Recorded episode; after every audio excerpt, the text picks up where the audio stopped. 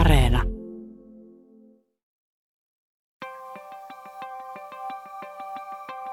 Kerroin sille salaisuuksia peiton alla. Ihan samalla tavalla kuin oltiin siellä lapsena, eikä me meinattu saada henkeä. Asioiden paino hiertää mun ääntä tosi usein. Silloin mä aina naputtelen pöytää, kuin merkiksi siitä, ettei mun tarvitse sinnitellä koko ajan niin paljon. Mä oikeastaan yritän tavoitella elämässäni sellaista puolivillaista otetta, että vähän jotain sinne päin. Kaauksessa ja kaamoksessa on kuitenkin osittain paljon samaa. Kaos voi huutaa hämärää ja kaamos kaivata valoa. Mutta mä halusin totuuksia vain sun mieleen just takoa. Kun sehän on niin, että ei se vammaisuus itsessään hävetä, vaan se hävettää, että kun tekee jotain ja sitten tulee vilkaiseeksi viereensä ja tajuaa, että miten se toinen ihminen tekee sen siinä vieressä ilman sitä vammaa. Ja sitten kun kääntää katseensa takaisin itseen, meinaa kutistuu ihan täysin. Että ai niin, tässä oli kaikki tämä, miten mä nyt teen tämän, koska en pysty tähän tai näin. Että ydin on vaan siinä, että pitäisi koko ajan pitää se katse itsessään. Ja sehän taas pätee häpeän kanssa elämisen ylipäätään, eikä sille häpeän vammaisuuttani ajatuksena. Niin. Mä koen jotenkin, että, että jotenkin ihan kuin myös niin kuin vammaisena meille tarjoiltaisi sitä häpeää niin kuin jotenkin enemmän tai helpommin just vaikka silleen, no tavassa miten toimitaan tai tavassa kuinka sukkelasti tai jotenkin smoothisti me toimitaan, niin ihan kuin siihen jotenkin olisi jotenkin valmiiksi tarjoiltu se ajatus siitä, että niin, että teit ihan hienosti, mutta huomasitko, että toinen teki sen paljon paremmin. Ja nimenomaan, koska sehän se on just se juttu, että häpeään liittyy jotenkin vertailuun tosi paljon, niin pitäisi jotenkin vaan päästää irti siitä vertailusta ja olla, olla tiiäks vaan jotenkin silleen, että ei, kun mä teen tän näin ja tää on muuten just hyvä ja mä en tule ikin tekemään tätä toisella tavalla, enkä ehkä haluaiskaan.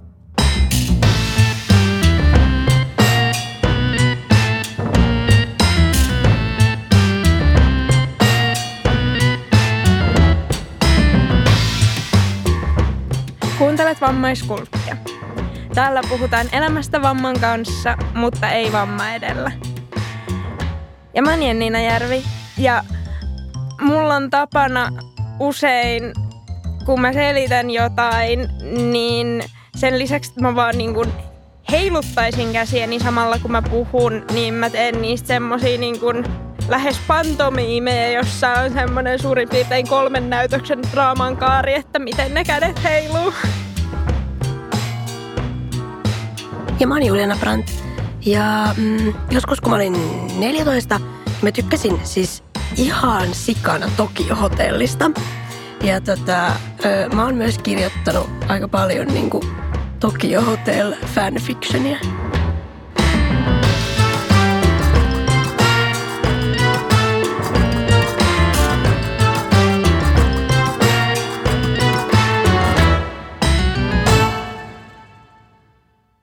Tänään me puhutaan häpeästä. Mun jopa vähän tämmönen guilty pleasure on nämä Eeva-lehden syväluotaavat henkilöhaastattelut, koska sit aina kun sieltä tulee välillä välistä joku tenanäyte, niin sit mä muistan, että mä en oo ehkä ihan ajateltua kohderyhmää. Mut yksi, mikä on jäänyt jotenkin todella vahvasti mieleen, oli haastattelu semmosesta polioa sairastavasta naisesta. Ja se otsikko oli "Vamma rikkoi perheen", ja siinä puhuttiin paljon niin kuin häpeästä ja siitä, että miten se voi niin kuin vaikuttaa perhedynamiikkaan ja näin. Mutta yksi sellainen asia, minkä mä haluaisin siitä erityisesti nostaa, oli se, että kun hän oli sit jossain vaiheessa ollut niin kuin fyysisesti niin huonossa kunnossa, että ei pystynyt oikein kuin olemaan vaan niin kuin kotona ja lukemaan ja näin. Ja sitten piti myös psykoterapeutin vastaanottoa kotonaan, niin siinä sitten vaan puhui siitä, että kuinka jotenkin sitä on pitänyt oppia ikään kuin arvostamaan sitä oman sisäisen maailman rikkautta. Koska toi on sellainen ajatus, mikä on ollut mulle itselleni tosi vaikea jollain tapaa, kun itsekin on aina lukenut paljon ja se on niin jotenkin yleinen trooppi kuitenkin jollain tapaa kirjallisuudessa ja viihteessä tämä tämmöinen niinku lukeva rampa, joka jotenkin kompensoi sitä maailman silmissä välillä puutteellista toimijuutta ja liikettä niinku sillä, että no elän sitten kaikki nämä tarinat. Ja sen takia toi oli mulle jotenkin tosi vahva esimerkki siitä, että niin, että ei se oikeasti ole mitään kompensaatiota eikä toisarvosta. Että se voi oikeasti olla niin kuin valtava kyky ja tosi syvää oppimista ja oikeasti voimavara just vaikka tolleen uran kannalta. Ja että se pitäisi oikeasti nähdä samanarvoisena kuin fyysinen toimijuus. Mä oon huomannut myös saman, että, että tuntuu, että sitä, sitä ei jotenkin nähdä samanarvoisena. Tai, tai just niin kuin sanoit, että se on just sellaista, että no tämä vammainen henkilö nyt vaikka, niin hän, hän kokee kirjojen kautta asioita, koska hänen ei voi kokea niitä niin kuin oikeasti. Ja se tuntuu jotenkin tosi keinotekoiselta tavallaan jotenkin vaan, tai tiedätkö niin kuin mielen köyhyydeltä vaan ajatella tolleen noin kaksijakoisesti, että no koska et voi saada tätä todellisuutta, niin sitten, sitten haet sitä jotain kokemuspintaa kirjoista tai muualta. Ja totta kai niin kuin kirjallisuus ja kaikki tommoinen on niin kuin voimavara. Ja siksi just siis sehän on niin kuin ihan täysin samanarvoinen kuin, niin kuin jotenkin semmoinen, miten mä nyt sanon, ulkoinen todellisuusmaailma. Tai niissä voi olla eri, eri niinku aspekteja. Tai mä näen, että sä voit hakea sieltä sun sisäisestä maailmasta sellaisia asioita, mitä sä et ehkä koskaan vaikka koe ulkomaailmassa ja toisinpäin. Niin sitten tavallaan monesti just mietin tota, että miksi, miksi niitä ei nähdä niin kuin toistensa veroisina. Toi oli jotenkin todella hienosti sanottu, että sä voit hakea sisäisestä maailmasta kokemuksia, joita sä et välttämättä ikinä tule kokemaan ulkoisessa todellisuudessa. Toinen juttu, mihin kiinnitin huomiota siinä Eevan haastattelussa, oli se, että kun tämä nainenkin nosti sitä kokemusta siitä opitusta avuttomuudesta, koska se on oikeasti tosi karua huomata itsessään, että kuinka syvälle se on juurtunut se reagoimattomuus ikään kuin, koska olettaa, että no, ei mun nyt kannata yrittää, kun joku kuitenkin kiilaa ja tekee nopeammin ja paremmin. Tunnistan myös itsessäni tosi vahvasti tuon. Tai siis kun mä jotenkin koen, että omalla kohdallani, että se mikä jotenkin aika lailla eniten hävettää vaikka omassa vamma, vammassa ja vamman kuvassa on just se, että, että on tehnyt aika vanhana asioita ekaa kertaa. Siis silleen arkisia asioita, koska aina, aina joku on niin kuin ollut jotenkin kätevämpi käsistään tai tehnyt sen nopeammin tai paremmin tai jotain. Sit sä oot vaan just silleen seissyt siinä semmoisena henkisen tuen tarpeena, vaikka oikeasti sä oisit halunnut vaikka itse olla se, joka tekee. Mutta kun sut on niin kuin pienestä asti jotenkin kaikella tavalla myös niin kuin yhteiskunnan tasolla jotenkin opetettu siihen, että vammaisena olet vain, mä en tiedä, vierestä katsoja. Ja kans semmonen niin kuin että no en mä osaisi tehdä tuota juttua X yhtä hyvin kuitenkaan, niin en mä nyt yritä. Niin onko se tavallaan, onko se sitten ihmekkää, että me opitaan sitä avuttomuutta? Ja että kuin vaikeet siitä on sitten aikuisena tai teininä tai nuorena aikuisena niin kuin yrittää pois. Ja sitten sanoo ääneen oikeasti jollekin jengille, että niin, että mä olin aika vanha, kun mä ekan kerran vaikka laitoin verhot mun huoneeseen itse. No siis tämä, koska se on aina jotenkin epämiellyttävä sisäinen prosessi, niin kun, kun tarkastelee niitä omia rajojaan sen suhteen, että mitä mä en oikeasti voi tehdä ja mitä mä en vaan kehtaa tehdä, koska mä en halua näyttää avuttomuutta. Tai sitten toinen asia tavallaan tässä on myös se, että jos mä vaikka leivon jotain, niin sittenhän niin kun viimeistään siinä vaiheessa, kun pitäisi se pelti nostaa uuniin, niin se on niin kuin toivottavaa, että siinä olisi ehkä apukädet. Mutta sitten sen takia just niin kuin se menee mulla helposti siihen, että sitten mä niin kuin välttelen tollaisia tilanteita, joita mä en voi saattaa niin kuin itse kokonaan loppuun. Ja sitten sen toisen ihmisen pitää olla siinä niin kuin jossain kohtaa läsnä, koska sitten mä en tavallaan halua tehdä sitä niin, että siinä on se toinen ihminen ikään kuin todistamassa sitä, että mä nyt jotain tästä voi tehdä ja sitten mun täytyy turvautua suhun.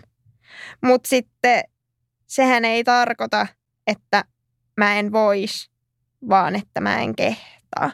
Niin kuin mä oon joskus aiemminkin sanonut jo, niin mun mielestä se on vaan hurjaa, kun saa itteensä kiinni siitä, että niin, että mulla nyt on tämmönen osittainen kaksiraajahalvaus, mutta tämä niin kuin häpeä saa mut välillä toimimaan niin kuin mä olisin neliraajahalvaantunut.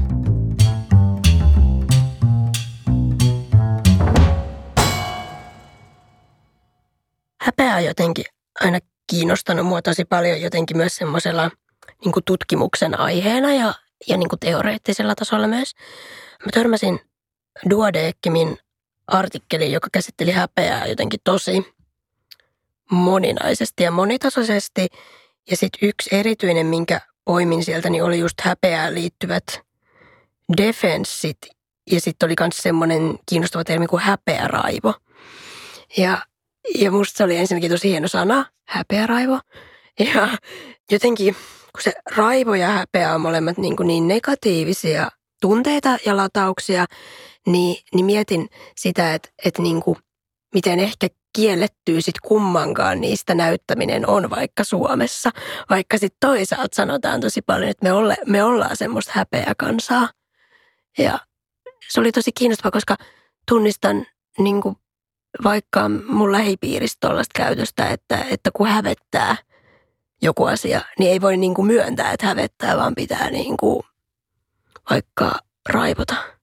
Ja sitten on tosi vaikea niin kuin nähdä, että se liittyykin häpeään. Toi on itse asiassa tosi mielenkiintoinen kela, jonka, jonka nostit, että vaikka me ollaan niin häpeäkansaa, niin sitten kuitenkin jollain tavalla sitä häpeää ei saa näyttää. Ja noihan se on. Ja, ja sitten niinku, joo, toi häpeäraivo. Itse mä oon silleen niinku, ehkä nimittänyt tota samaa ilmiötä niin kuin omassa päässäni silleen haavoittuvuusaggressioksi. Tai toinen, minkä, no se ei varsinaisesti liity edes ihan samaan tai täsmälleen samaan. Tai no joo, kyllä se varmaan, kyllä mä sanoisin, että se on, että, että tavallaan se, että kun sä ilmaiset jonkun todella voimakkaan tunteen niin kuin toisen ihmisen nähden, niin sittenhän siinä on niin kuin tosi paljas ja sitten siinä tulee se vastareaktio, että sitten tekisi mieli niin kuin jotenkin vetää takaisin ja korsetti kireelle ja siitä tulee semmoinen tietty aggressio. Mutta toi on tosiaan semmoinen artikkeli, jonka mun ystävä linkkasi aikoinaan mulle ja sitten se on ollut mullekin semmoinen, että et, niin kuin tuntuu, että aina kun tulee jonkunkaan häpeä puheeksi, niin sitten mä laitan sitä niinku eteenpäin. Mutta silti, kun mä niinku luen sen uudestaan usein, niin tuntuu, että joka kerta niinku sieltä nousee kuitenkin joku uusi kulma, mihin kiinnittää huomiota. Mutta yksi, mikä jäi mieleen siitä käsitteenä, niin oli hysteroforminen säkenöivyys, koska se on jotenkin semmoinen, missä näen itseni todella vahvasti, koska helposti, jos mä alan jossain sosiaalisessa tilanteessa jännittää, niin sit mä kuulostan vähän akateemiselta junakolarilta. Niin mun mielestä se on niin kuin toi defense in action. Nyt mä vaan silleen, alan etsimään sinusta siis merkkejä akateemisesta junakolarista. Niin kuin. Niin, huomaatko kuinka jotenkin rohkea akti niin kuin antaa nyt sit silleen niin kuin kaikille vaan silleen naru vedettäväksi, että koppas vaan, tyyppi vissiin leviää. Niin, vähän sama kuin mä sanoin tässä ohjelmassa joskus sen, että kun mua jännittää, niin mä alan puhua murteella. Mm, totta. Niin ihan, nyt säkin oot veden, antanut tällaisen narun vedettäväksi.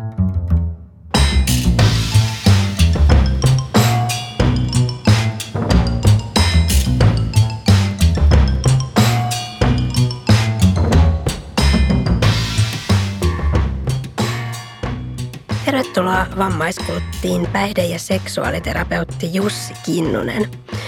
Kerro kolme asiaa, joita sä häpeät. Hmm, jaa. Nyt niinku tuorein häpeä kokemus on se, että, tota, että kun mä sain eilen illalla niinku tästä ohjelmaan liittyen niinku vähän näitä kysymyksiä. Ja sitten yhtäkkiä mä huomasin, että niinku, mä oon lähellä semmoista niinku häpeä kokemusta tai että nyt mä saatan nolata itteni, että, että ja yhtäkkiä saa ihan täydellinen blackout, että eihän mä tiedä tästä asiasta mitään. Ja sitten vaikka toisaalta järjellä tietää, että kyllä mä tiedän tästä jotain sen tässä, että on otettu aika paljon. Okei, mutta sitten mä, mun kehoa mä oon hävennyt ihan älyttömästi. Niin kun, että mulla joskus sanottiin esimerkiksi takkikinnoseksi, kun mulla oli niin hirveä häpeä siis mun kropasta, että mä en pystynyt ottaa oikeasti takkiin veke. Oh, okay. Se oli joskus nuorena, että niin kun, ää, sitten mä oon hävennyt niin kuin jotain mun suorituksia joskus, että, että jos mä vaikka soitan jossain mielestäni huonosti, niin mä oon saattanut hävetä sitä tai saattanut, vaan hävennyt sitä. Ja ihan milloin, että häpeä herää ihan milloin mistäkin, että, niin kuin, että kolme asiaa on liian vähän. Onpa jotenkin lohdullista, että, että niin kuin en olekaan ainut, joka, joka menee vähän tähän kategoriaan, että tota... On, on tosi rento persoonallisuus, on kiinnostunut tasan vaan siitä, että mitä kaikki musta tässä maailmassa ajattelee ja etten mm. mukaan. Niin, aivan. Joo, oli kyllä myös helpottavaa kuulla, että, tai siis kun välillä unohtaa, että muutkin häpeää asioita mm. ja luulee, että on ainoa, joka häpeää jotain, vaikka kehoa. Joo. Ja näin. Mm. Mutta tota, sä oot myös T R E-ohjaaja, eli mikä se on? Mm, se on Trauma Releasing Exercise, se nimi, ja se perustuu sellaisen Porgesin polyvakaaliseen teoriaan, sellaiseen niin kuin autonomisen hermoston toimintaan, että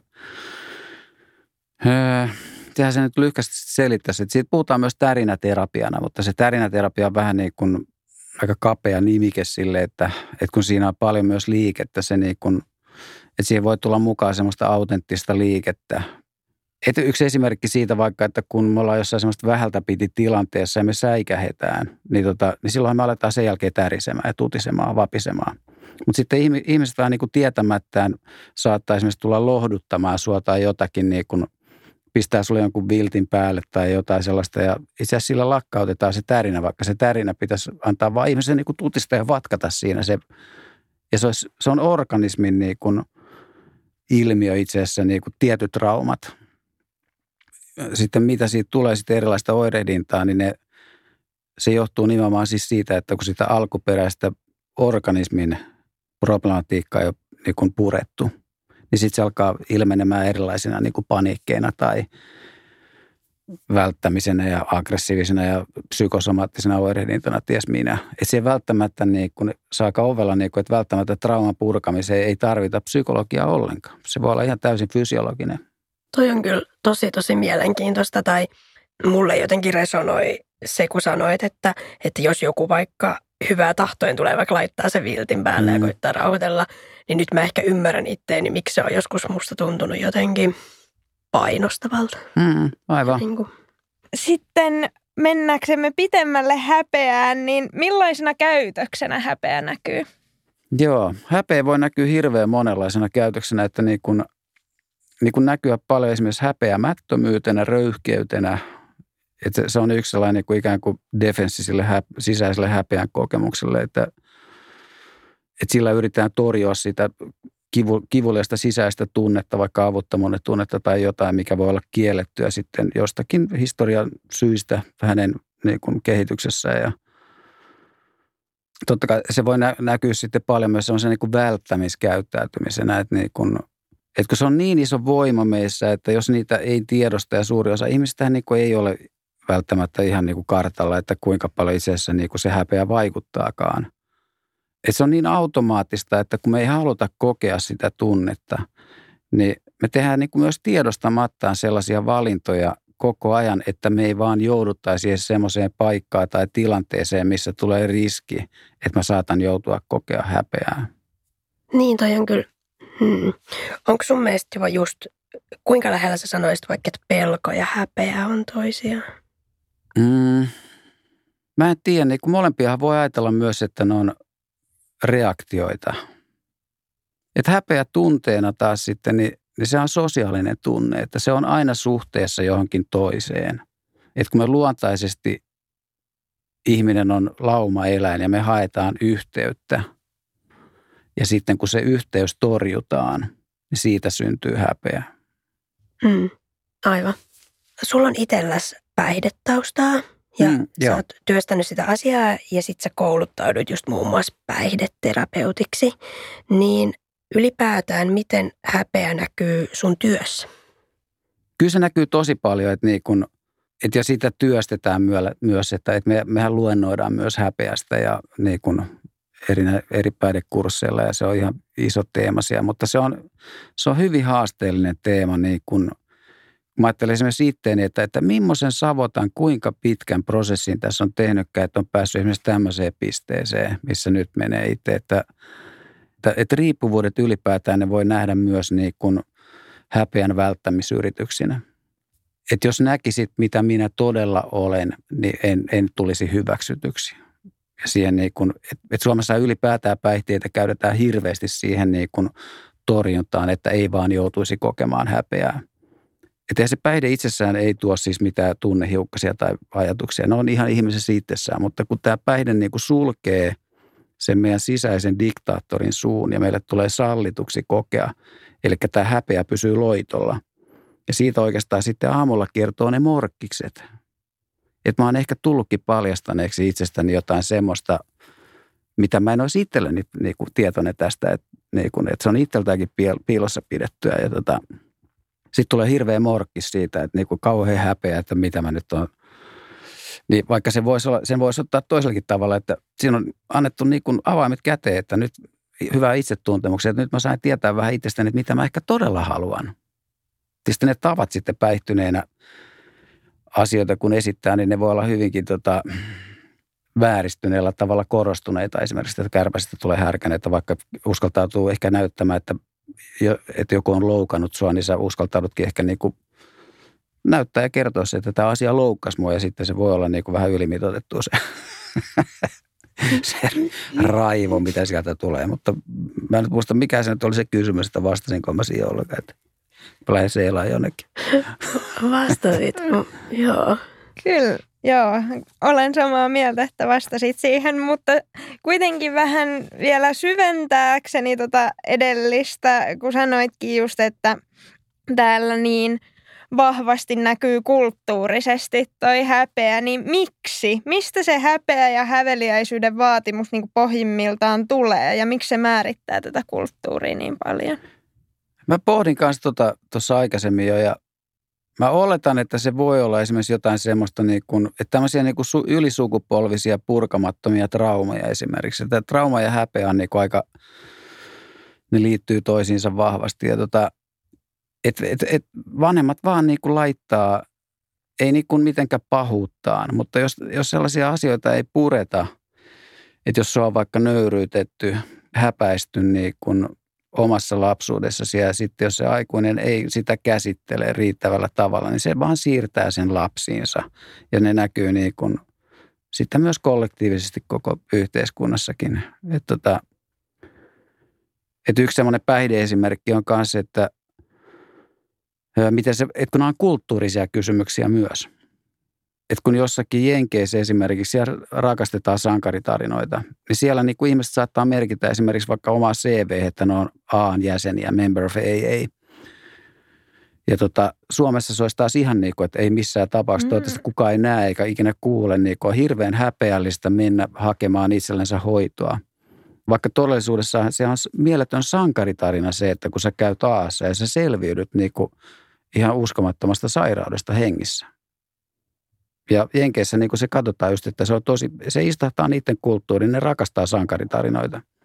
Mutta Suomessa tosiaan se on toiste, toistepäin, että täällähän niin kuin se ehkä se jengin hyväksyntä on jollain kierrolla tavalla haettu siitä, kuinka huonosti sulla menee, niin sitä pidetään jotenkin niin kuin arvostettavana. Niin kuin se, tämä nyt ihan niin kuin tosi karikatyyri, siis semmoinen, että joku kehu, että miten hirveätä oli tai jotain, sitten sille nauretaan yhdessä tai jotain. Voiko sun mielestä häpeä ja sen kokeminen just jotenkin liittyä niin kuin moraaliin ja moraalisiin sääntöihin? Nimenomaan se on paljon sitä, niin kun, että kun on hirveästi kaiken maailman uskomuksia ja myyttejä, ja, ja mitkä taas sitten seksuaalisuuden puolella nä, näkyy tosi paljon. Et siellä, siellä niitä vasta myyttejä ja uskomuksia onkin, että ja niin kun, jos mä ajattelen esimerkiksi, että jos mä teen vaan ihan niin kuin seksuaalinen neuvontaa, niin se on nimenomaan niin kuin tällaisten myyttien ja uskomusten purkamisia, et ja mikä sitten helpottaa siihen häpeään, että ei olekaan olemassa mitään niin sanottua normaalia seksuaalisuutta esimerkiksi, että vaan että seksuaalisuus on hirveän monimuotoinen ja jokaisella on omanlaisensa seksuaalisuus, mikä on sille henkilölle normaalia. Mulla on varmaan oikeasti koko mun elämäntyyliin jotenkin tuntunut siltä, että mä oon jotenkin liikaa. Tai tiedät sä, että mä oon jotenkin semmoinen huutomerkki tosi monessa tilassa, varsinkin Suomessa. Yeah. Niin miksi Suomessa saa niin helposti semmoisen olo, että sä oot jotenkin too much?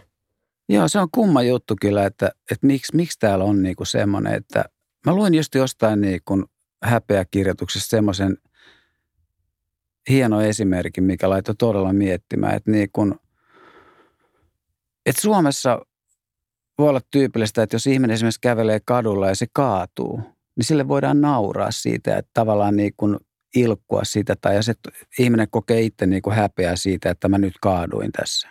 Toisessa kulttuurissa taas ihmiset olisi huolestuneita ja tulisi kysymään, että hei, sattuiko sulle jotain, kun sä kaaduit? Ja mehän voidaan muuttaa siis se kulttuuri tässä ja nyt. Että niin kuin mä oon oppinut semmoisen kapor mate, taas mä lähden seilaamaan, mutta niin kuin, se kapor mate on siis semmoinen, tota, mä arvostan häntä kovin, se on semmoinen unkarilaislähtöinen, onkaan se päihde, psykiatri vai mikä, joku ylilääkäri päihdepuolella se kuitenkin on. Ja sillä on tosi komea, tota, hieno suhtautuminen ja asennoituminen. Että minkä takia se muutos voidaan tehdä vaan niin kuin ruohonjuuritasolla, niin kuin ihan tämmöinen kulttuurinenkin muutos. Että jokaisen ihmisen pitää ikään kuin itse tehdä se niin kuin duuni siinä. Että. Ja koko ajan mun mielestä mennään parempaan suuntaan, niin kuin että, että varsinkin jos mä ajattelen niin kuin miehen mallia. Suomessa miehen malli on niin, niin kapea ja niin ahdas kulttuurisesti ollut iät ja ajat. Ja niin kuin, että se, nyt pikkuhiljaa se alkaa niin kuin, niin kuin vapautumaan.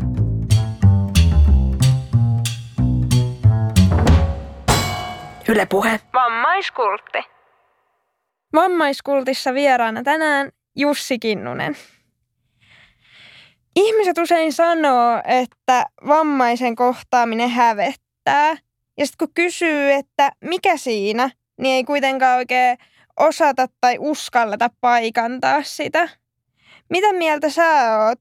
Mikä siinä vammaisuudessa niin erityisesti hävettää? Nimenomaan siis sitä, joka ei ole vammainen. Mm, niin. Niin. Hmm. Kyllä siinä varmaan jo, jostakin torjunnastahan siinä täytyy olla kyse, niin kun, että, että se resonoi johonkin omaan semmoiseen, niin kuin torjuttuun, piilotettuun, kivuliaiseen kohtaan, mikä, mikä ei saa tulla näkyväksi. En mä tiedä, että se voisi olla esimerkiksi joku riittämättömyyden tunne tai, tai joku kelpaamattomuus tai mitä kaikkea siinä voisi nyt herätä sitten. Ja tavallaan ne, ne täytyy niin kuin kieltää itsessään.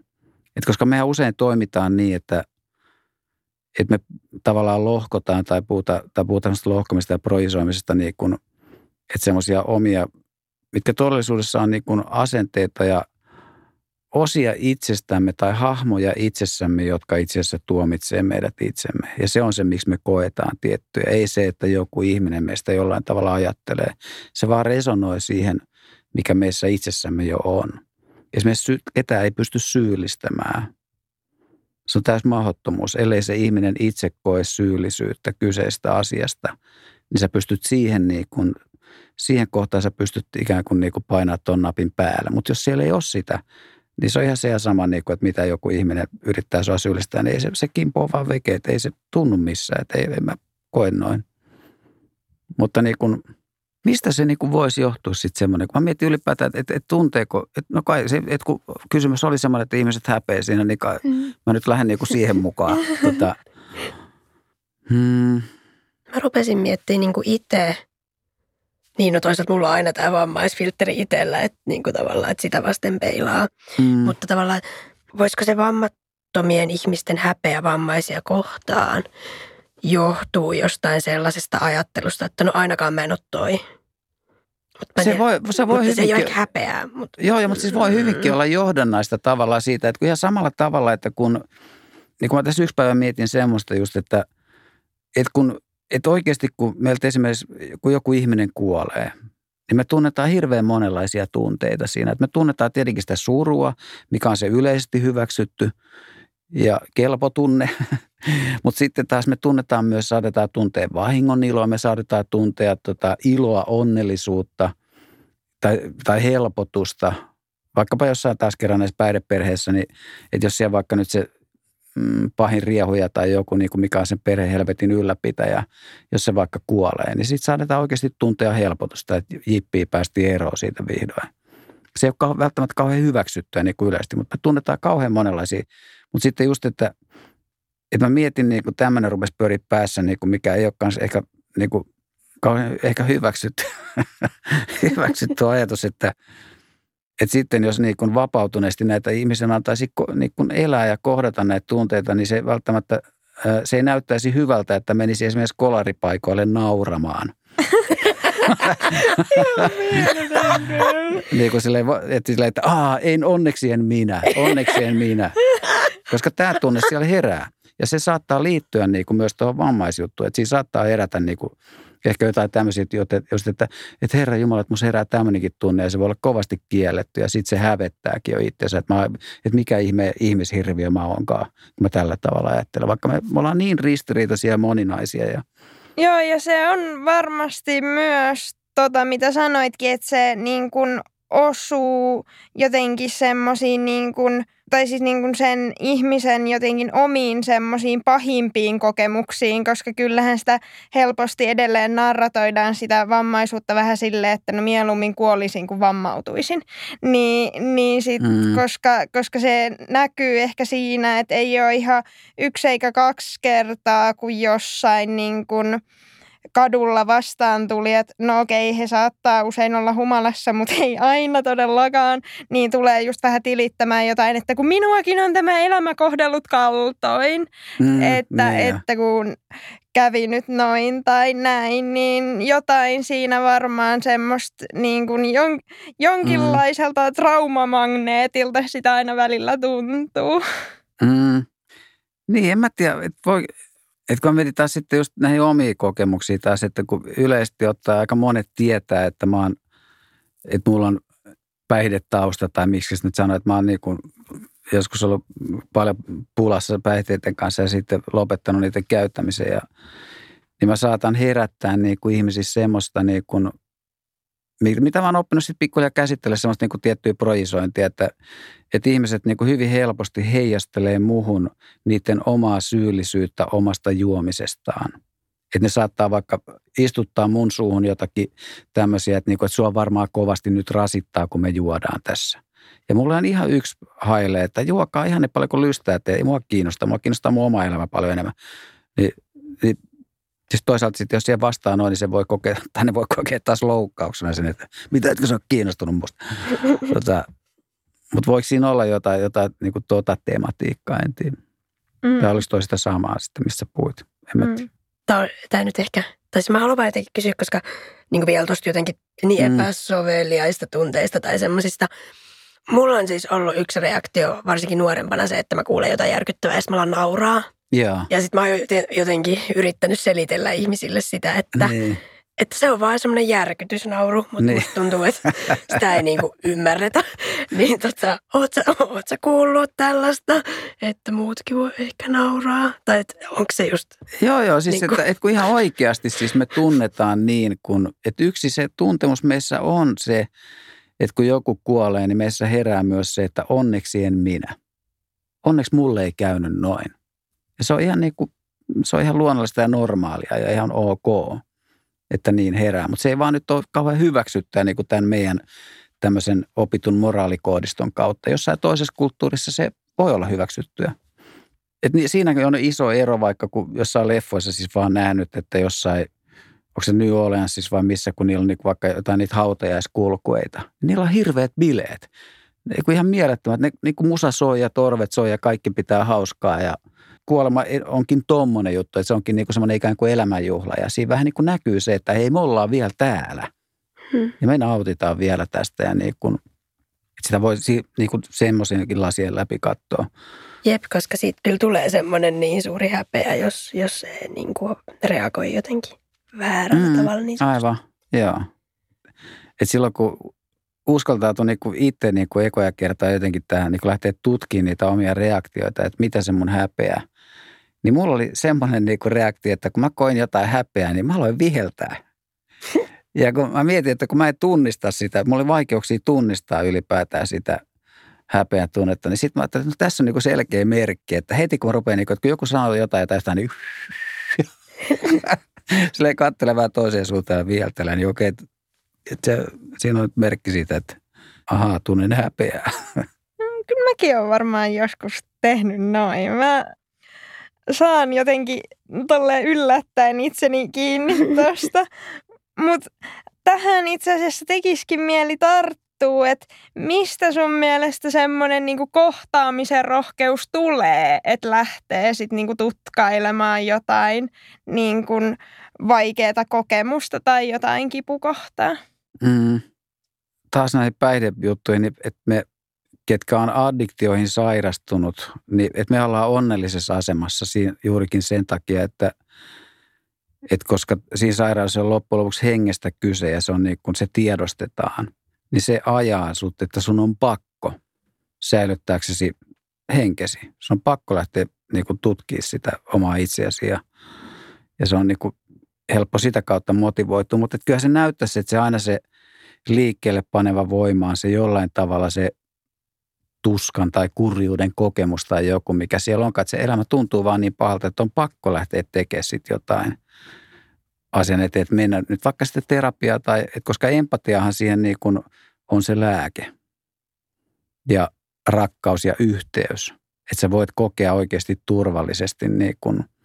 Että niitä on erilaisia foorumeja, missä voi sitten sellaista niin kuin, että voi, voi yrittää niin kuin kasata ympärilleen sellaisia ihmisiä. Ja pikkuhiljaa siinä tapahtuukin niin, että kun esimerkiksi terapioissa on aika tyypillistä ikään kuin sivuvaikutukset sellaisia, että ihminen alkaa ihan oikeasti karsimaan esimerkiksi sitä niin kuin ns-ystäväpiiriä. Että sieltä alkaa sellaiset toksiset tyypit lentää veke. Että ei enää niin kuin haluakaan pitää semmoista niin kuin ihmisiä, ketkä... jotenkin myrkyttää sitä ilmapiiriä koko ajan tai jotain. Että alkaa olla tosi tarkka siitä ja alkaa arvostaa itseensä niin paljon, että ei enää niin kuin vie itseensä sellaisiin mestoihin, missä se, niin kuin, sä saat jotenkin halveksuntaa ja, tai passiivista aggressiota tai jotakin, mikä on myös kauhean yksi tapa niin kuin Suomessa. Että esimerkiksi jotenkin vitsien varjoilla tai jollakin niin kuin itse asiassa, mitkä on ihan suoria loukkauksia ja yritetään nolata ihmistä tai häpästä. Ne alkaakin selkeästi niin kuin rajoittaa, että ei, toi ei käy. En mä tuollaista niin kuin sitten suostukaan enää, vaan että ala niin kuin katsoa vähän tarkempaa sen.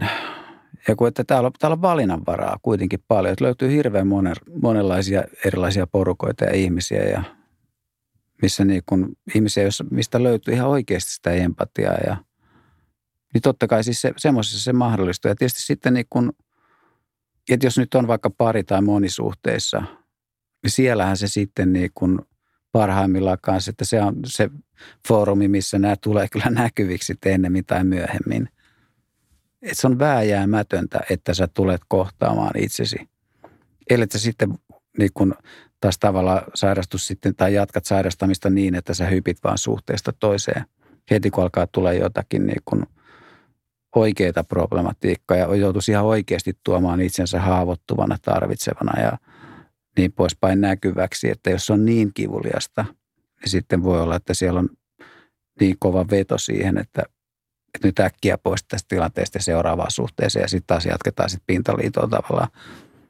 Mutta se, kun sitten kun ajatellaan, että kun siihen uskaltautuu sitten, että, että ne vaan ne palkinnot, mitä sieltä tulee sitten, niin ne on vaan niin mielipuolisia, mitä ei saa mistään muualta.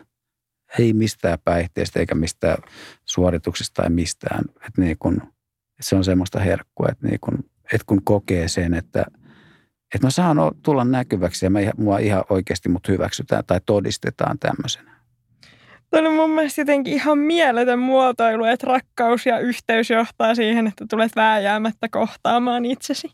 Hmm. Jep. Joo, mutta mun tekisi mieli niin kun lisätä tähän tai, tai jotenkin heittää taas kuitenkin vähän myös vastakysymystä, että joo, vaikka se on totta, että silleen niin kun oman arvon tunto niin kun johtaa siihen, että asettaa rajoja ja näin poispäin, niin sitten mä kuitenkin aina vähän pohdin sitä, kun nyt alkaa olla myös vähän vireillä tämmöistä niin kuin positive vibes only -tyyppistä ajattelua, joka sitten osittain liittyy mun mielestä kuitenkin ehkä semmoiseen niin kuin kyvyttömyyteen nimenomaan kohdata sitä inhimillistä tota, raadollisuutta ja sitten sitä aletaan helposti vähän vetämään niin kuin yli siihen suuntaan, että ikään kuin kaikki jotenkin suru ja menetys olisi toksista käytöstä tai sen ilmaiseminen siis. Mm, aivan. Siis silloin on kyse niinku torjunnasta. Niinku esimerkiksi tämmöinen niinku N S-positiivinen ajattelu, niin se on itse asiassa hyvin pitkälle näyttäytyy ainakin defenssinä. Et siinä juurikin pyritään siihen, niinku, että, että siellä on jotain niin kiivuliaita juttuja, mitkä niinku yritetään pitää ne pois niinku siitä kokemuspiiristä niinku ajattelemalla positiivisesti.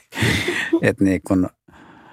Siinä on, siinä on kyllä niin kuin hyviäkin puolia, mutta siis, et pahimmillaan se on juurikin sitä, että, niin kuin, että se on vain yksi, yksi taas defenssi muiden joukkoon, ettei tarvitsisi uskaltautua siihen riskiin kohtaamaan itseään ja niin kuin tuomaan itteensä näkyväksi niin kuin tarvitsevana ja haavoittuvana. Että se, ne on niin hirveitä voi olla ne torjutukset tulemisen ja riittämättömyyden ja semmoiset, niin kuin vaikka jossain siellä lapsuuden perheessä tai jossakin, että, että ne haavat on niin kipeitä. Et, et kun se tar- siihen tarvitaan se yhteys johonkin, että se voisi korjaantua. Ja se yhteys voi olla siis joku terapeutti tai, tai sitten joku hyvä yhteisö tai kumppani tai useimmat kumppanit, riippuen nyt millaisessa niinku suhteessa tai suhteessa on. Että niitä voi niinku pähkäilemällä tavallaan itsekseen ja sun muuta niinku monet asiat voi päästä niin kuin johonkin kohtaan, mutta sitten ihan se semmoinen, että saa ikään kuin korjaavan kokemuksen siitä, että, että mä tulenkin hyväksytyksi ihan tämmöisenä kuin mä oon. Ja kuka, se ei yritä muokata mua miksikään. Et vaikka itse on jo tullut tavallaan siihen, että, että mä alan riittää itselleni. Ei mua tarvitse enää itsestäni yrittää rakentaa jonkunlaista, että tulisin hyväksytyksi ja saisin rakkautta. Mutta sitten vielä, kun sä saat ulkopuolelta sen saman niin kuin, niin se on jotenkin ihan taivaallista kyllä. Ainakin mä oon kokenut itse näin, että, että sit vasta oikeastaan voi sanoa sille toiselle, että, että, että mä rakastan sua todella. Jäin pohdiskelemaan. Joo, mä, mä kans jotenkin oikein niinku pysähdyn tähän niinku mm. lataukseen, mikä tässä tavallaan huokuu, koska mm. musta tuntuu, että nyt on niinku jotenkin niin ihmisyyden ytimessä.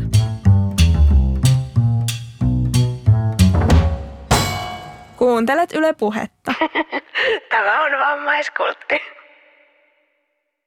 Meidän vieraana tänään Jussi Kinnunen. Kaikkihan sen tietää, että tie häpeästä ulos on hyväksyntä, mutta helpostihan se oma sisäinen puhe sen faktan edessä saattaa sitten vaan kääntyä siihen, että no voi että kun en nyt edes myötätuntoon kykene, ja että sekin kääntyy semmoisen mm. tavallaan itsekritiikiksi. Niin yeah. Millaisin konkreettisin keinoin sitä itsemyötätuntoa voisi niinku lisätä? No tietysti nyt ihan niin kuin, että se semmoinen armollisuus ja lempeys, missä sanotkin, että sen ha- voi olla haaste niin kuin ajoittain ja taatusti on. en sitäkään väheksy, että niin kun, että kun me, meissä on jotenkin, että aika monet me osataan niin kun semmoinen itsensä hutkiminen ja ruoskiminen ja vaatiminen ja tämä, niin me osataan, jos kymppi on huippu, niin me osataan se yksitoista yleensä. Että siitä taas se lempöys ja armollisuus ja semmoinen, että se tarvii hirveästi tukea yleensä. Mutta niitä on esimerkiksi semmoisia, että kun itsemyötätunnossa, että esimerkiksi se puhe voi olla siis semmoista, jos sä yöllä vaikka heräät, niin sä voit ruveta puhumaan ääneen ihan omalla nimelläsi ja kehumaan itseäsi ja rauhoittelemaan ja koskemaan itseäsi. Että ihan omalla nimellä, että vitsi Jussi, ihan mahtavaa, menee hyvin tämä haastattelu Jussi. Esimerkkinä. Että tota, siihen niin kuin, että minkä takia siinä tarvitaan esimerkiksi se kosketus ja ihan tämä ääneen puhuminen sun muu, niin kun meidän hengissä säilymisen mekaniikka on rakennettu niin, että, että sen takia esimerkiksi klikkiotsikot ja nämä, että miksi me niihin niin kuin, niitä seurataan ja niitä painetaan, niin se on ihan, koska se on se meidän normaali, niin kuin, että meidän järjestelmä on rakennettu niin, että huomaamaan ne uhkat, että me selvittäisiin hengissä. Niin sitten taas tämmöinen niin kuin toisenlaista, niin kuin, että miksi ne vaikka ne onnelliset uutiset ja tämmöiset, niin, kuin, niin tarvitaan paljon enemmän energiaa. Meillä on aina tapana ollut kysyä vikana kysymyksenä sekä meidän vammaisilta vierailta että vammattomilta vierailta tämmöinen vammaisbarometri. Ja tota, se tarkoittaa sitä, että asteikolla yhdestä kymppiin, niin kuinka vammaiseksi tai vammautetuksi sä oot kokenut sun olos tässä maailmassa? Varmaan siis joskus aikanaan niin mä koen niin kuin vammautetuksi, jos kymppi on se kovin, niin ehkä mä koin niinku semmoista kasi ja ysiä välillä niinku siellä kypässäkin varmaan. Ja nyt se niinku, että se on mennyt sitten niinku sinne pienempään suuntaan, mutta tässä on nyt tämmöinen niinku oletus jotenkin, niin kuin mä huomaan, että se, että olisi jotenkin huonoa olla vammautuneinen. Että sitäkin voi ajatella niin monella eri tavalla, että kun se voi olla myös niinku, että jotain päihderiippuvuutta esimerkiksi voisi joku ajatella, että se on joku vamma, vaikka mä ajattelen, että se on lahja oikeasti. Jos mä ajattelen sen niin ja laitan sen, niin kuin määrittelen sen sitten näin, että okei, että se vammautuneisuus on jotain semmoista, että, että mä en saa elää niin paljon niin kuin omaa elämääni, vaan että sit mitä vähemmän mä oon vammautunut, sitä enemmän mä oon niin kuin ikään kuin henkisesti vapaa. Ni, niin kyllä mä nyt niin kuin ajoittain mä kokisin niin kuin, että ajoittain mä oon siellä kybässä niin kuin siinä ja sitten mä saatan yhtäkkiä humpsahtaa johonkin hetkellisesti jonnekin siis ihan syövereihin tai ei nyt enää tietenkään aiko enää semmoisiin syövereihin kuin joskus, mutta sitten sieltä tulee aika nopeasti veksi kyllä, että et kyllä mä koen, että mä elän hirveän niin kuin hyvää elämää, kokenut jo pitkään, että ja semmoista niin kuin omanlaista niin elämää, että millaista niin kuin mä sekoisin esimerkiksi vapaaseen tanssiin tässä joku vuosi sitten ja sinnekin mä lähdin itse siis idealla, että mä lähdin häpeä työskentelyä, koska tanssi oli niin, niin kuin häpeällistä mulle. Mä olin niin, niin kuin riskissä kokea häpeää. Oli pakko sitten päästä niin kuin tanssimaan ja niin kuin kohtaamaan ja vähän niin kuin tuomaan itseänsä siihen askel kerrallaan siihen, että uskaltautuu niin kuin kokemaan sitä häpeää.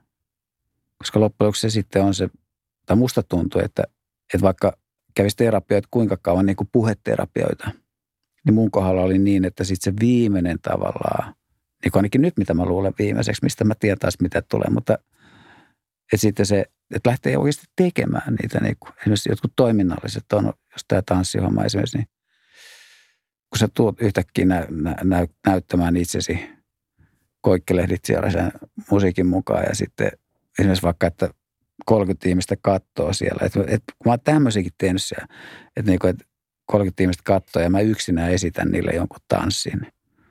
Niin sehän oli niin kuin ihan uskomaton juttu ja varsinkin semmoisen Takki Kinnunen niin kuin tulee ja sitten tulee juuri vaatteitakaan päälle ja niin kuin että semmoisenkin pystyy niin kuin, menepä tämä nyt pitkäksi, sori. Ei, mutta mun mielestä toi on aika jotenkin eeppinen lopetusmielikuva, että Takki Kinnunen on sitten lopulta ihan takki auki. Niin, aivan. Jep. Musta tämä on jotenkin ihana lopettaa mun mielestä. Kiitos tosi paljon haastattelusta, Jussi Kinnunen. Jee, kiitos, että sai tulla. Kiitos munkin puolesta. Jee, thanks.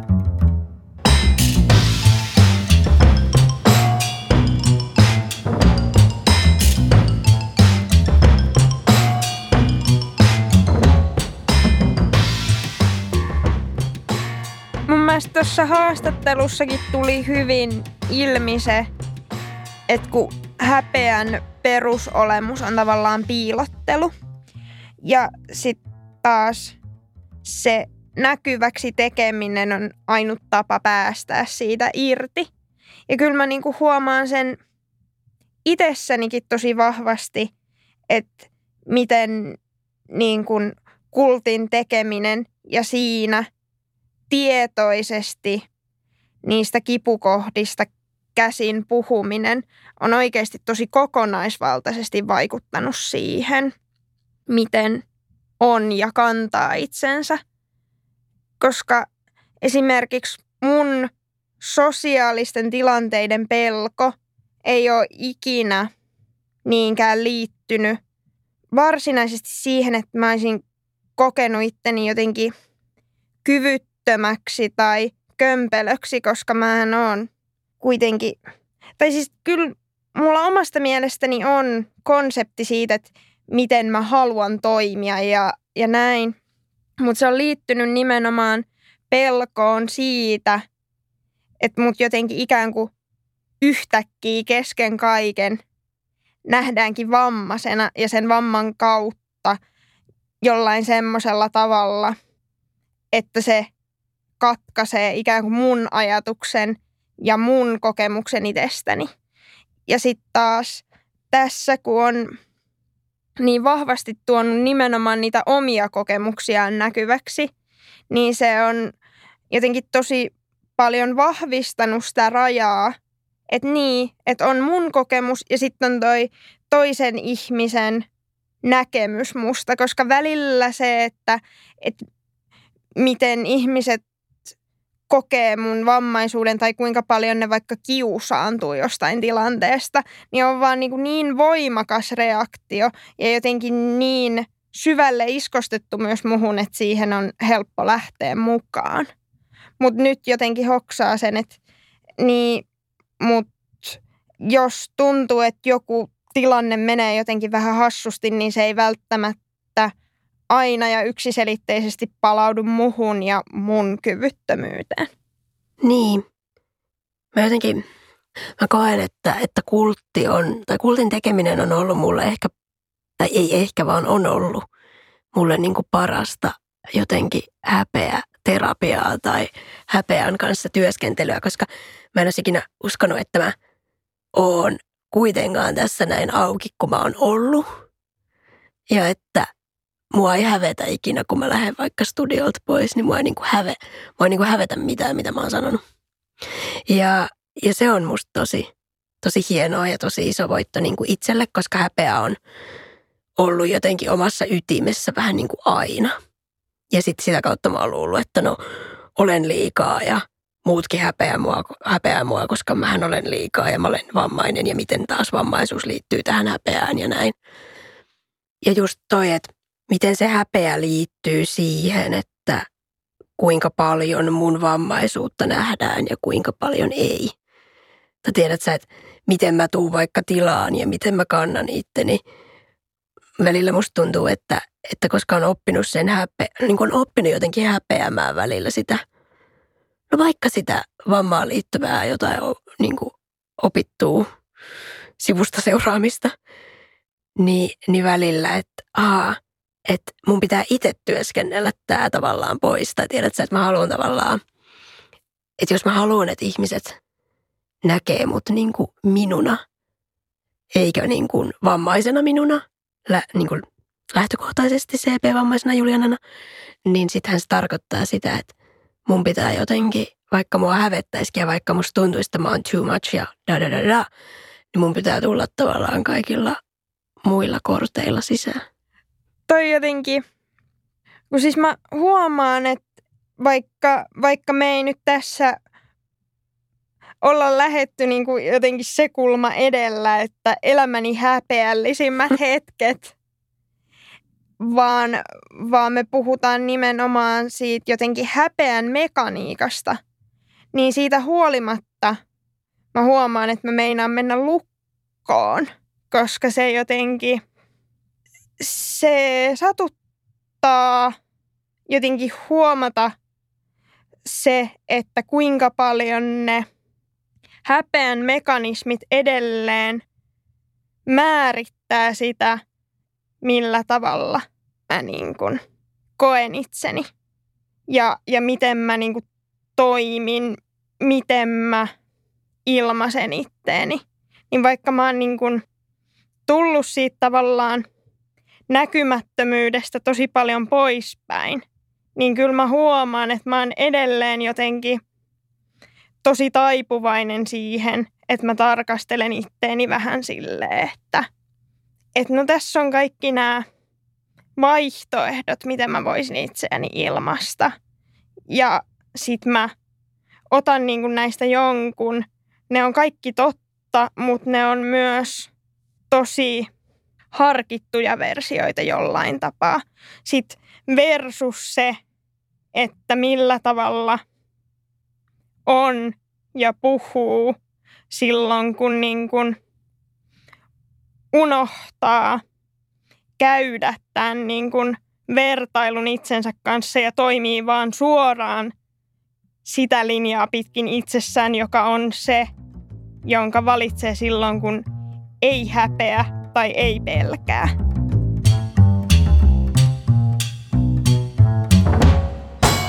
Yle Puhe. Vammaiskultti. Somevinkkinä tänään on Rosa Meriläisen ja Saara Särmän organisoima tämmöinen feministinen kiroiluiltama. Ja mä oon itse asiassa kerran ollut kiroiluiltamassa. Ja, ja siinä siis noustaan lavalle ja kerrotaan, että no mikä ottaa päästä ja sit voimaannutaan kiroilusta. Ja musta se on ihan loistava konsepti, koska siinä käsitellään myös häpeää ja tavallaan niin kuin, tai jotenkin tiiäks, niin kuin sitä, että koska kiroilu voi nähdä niin kuin hävyttömänä toimintana, niin sit se on, niin kuin, että sitä se on, että tavallaan ollaan sen häpeän kanssa siinä lavalla julkisesti ja kiroillaan menemään.